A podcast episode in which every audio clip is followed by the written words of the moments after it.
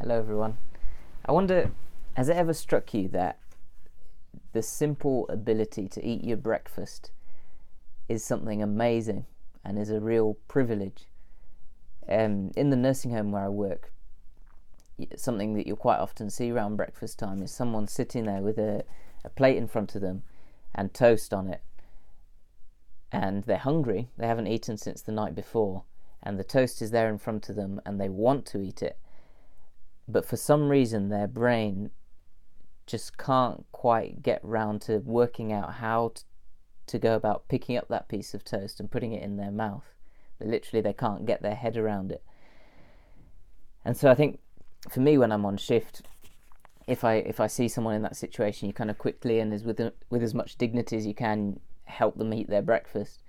Um, and so you don't really think about it. But I guess when I get home and, and stop and think, and when I eat my own breakfast, you kind of think, actually, yeah, that ability to pick up a piece of toast and put it in my mouth is really special. Not everybody's able to do that. It's actually a real privilege to be able to do that.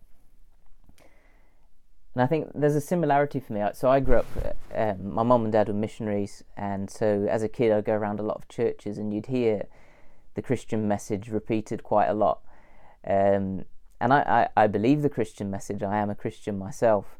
Um, but I still get a little bit desensitized, I think, to some of the amazing things in Christianity just because they're repeated so much.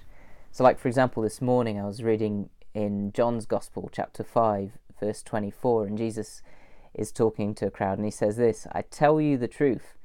Those who listen to my message and believe in God who sent me have eternal life. They will never be condemned for their sins, but they have already passed from death into life. And I think because of my childhood in Christianity, and I've probably heard that very verse several times already, it does have a tendency to kind of wash over me, and I don't really take it in. When I'm reading it early in the morning and I haven't quite woken up yet, it's just like, yeah, okay, yeah, same old Christian message. But actually, if you stop, and I've been trying to do that today, if you stop and think about it, the truths in here are enormous. I tell you the truth those who listen to my message and believe in God who sent me have eternal life. They will never be condemned for their sins, but they have already passed from death into life. Like massive, massive things. And I get a little bit uncomfortable with the fact that I'm so desensitized to those things. I just let them wash over me. I think it's a little bit like eating breakfast because I've done it so many times, because it's so normal to me. I do it maybe rushing to get ready for work. I don't actually think about how wonderful it is to be able to put a piece of toast in my mouth. And I think the same goes for the truth I live my life by. I'm I'm so used to it being the truth and it being normal and actually being around a lot of people who know it already that I don't stop and value it as precious. And I think one thing that changes that is being around people who don't have that. So being around people who can't eat breakfast by themselves helps me appreciate that I can.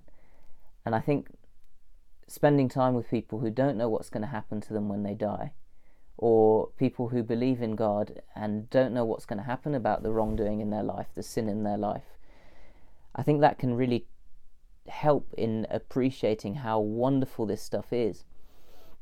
So I guess an encouragement would be I guess number one, stop and stop and think about how like I guess if you read the Bible today, stop and think about how wonderful the things you're reading actually are. It, maybe you've read those things hundreds of times, and if it is something that that just washes over you, maybe try and stop and think. Well, actually, am I letting this just wash over me, or is this actually something I need to re-remember?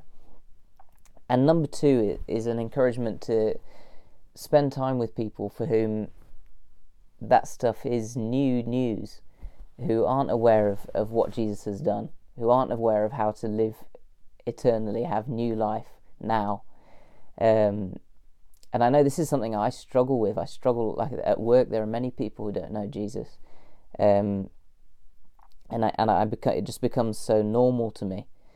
Um, but I guess it's just a reminder that the thing that we carry is precious and valuable, and there are many people out there who would love to know the truths that we know and love to live in that truth. So bless you all. It's something I struggle with, but I hope today is a day of reappreciating the wonderful things we have in our lives, including the good news that in Jesus we have forgiveness of sin and eternal life. So God bless you.